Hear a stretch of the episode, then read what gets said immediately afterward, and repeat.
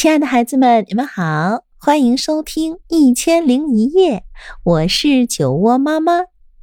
在喜马拉雅，你可以来搜索“酒窝之音”，关注我，那里酒窝妈妈带着很多的故事等着你呢。那今天我将为你带来好朋友。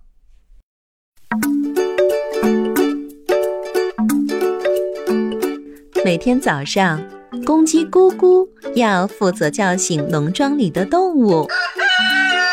小老鼠强强和小猪波波都会在一旁帮忙，因为好朋友总是互相帮忙的。然后他们会骑上脚踏车，从农庄出发，一起在晨光里兜风。无论路多么颠。山多么陡，弯道多么曲折，水洼多么深，都阻挡不了他们。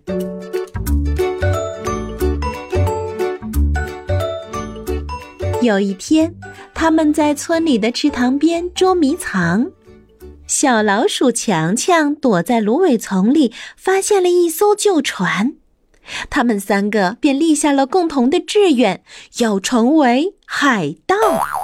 因为好朋友嘛，总是一起做决定的。小老鼠强强掌舵，公鸡咕咕张开翅膀扬起了帆，小猪波波充当软木塞，堵住了船底的破洞。他们就这样在宽阔的水面上航行冒险。一天下来，他们觉得自己变得。更大胆、更勇敢了，他们征服了整个池塘。可是，饥饿还是把他们赶回到了岸上。本来呀，他们想钓鱼来吃，可是肚子咕噜咕噜叫的好大声，把鱼都吓跑了。他们只好去采樱桃。他们把采到的樱桃分着吃，一颗分给小老鼠强强，一颗分给公鸡咕咕，两颗分给小猪波波，就这样一直分下去。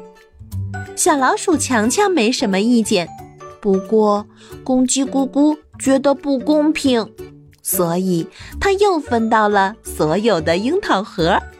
因为啊，好朋友总是要。公平对待的，他们吃了太多的樱桃，所以全都闹肚子了，得在回家前先到草地上解决一下。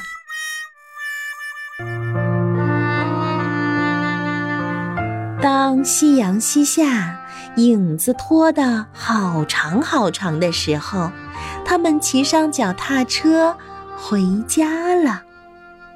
在鸡舍后面，水桶旁边，他们三个发誓要一辈子做朋友，因为好朋友是永远永远不分离的。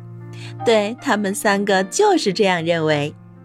那天晚上，他们打算在小老鼠强强家睡觉，可是公鸡咕咕被卡在了洞口。于是，他们又决定去小猪波波家过夜。不过，小老鼠强强鼻子太灵敏了，他可不想睡在猪舍里。最后，公鸡咕咕提议到鸡舍的木杆上睡觉，可是木杆根本承受不住波波的体重，啪，断了。他们只好互道晚安，各自回到自己的床上去。有时候，好朋友也不能一直在一起。可是，他们在梦里又见面了，因为好朋友总是会出现在彼此的梦中。好了，可爱的孩子们，今天的故事啊，就到这里。如果你喜欢我讲的故事，欢迎搜索订阅“酒窝之音”，酒窝妈妈在那里等着你。晚安喽。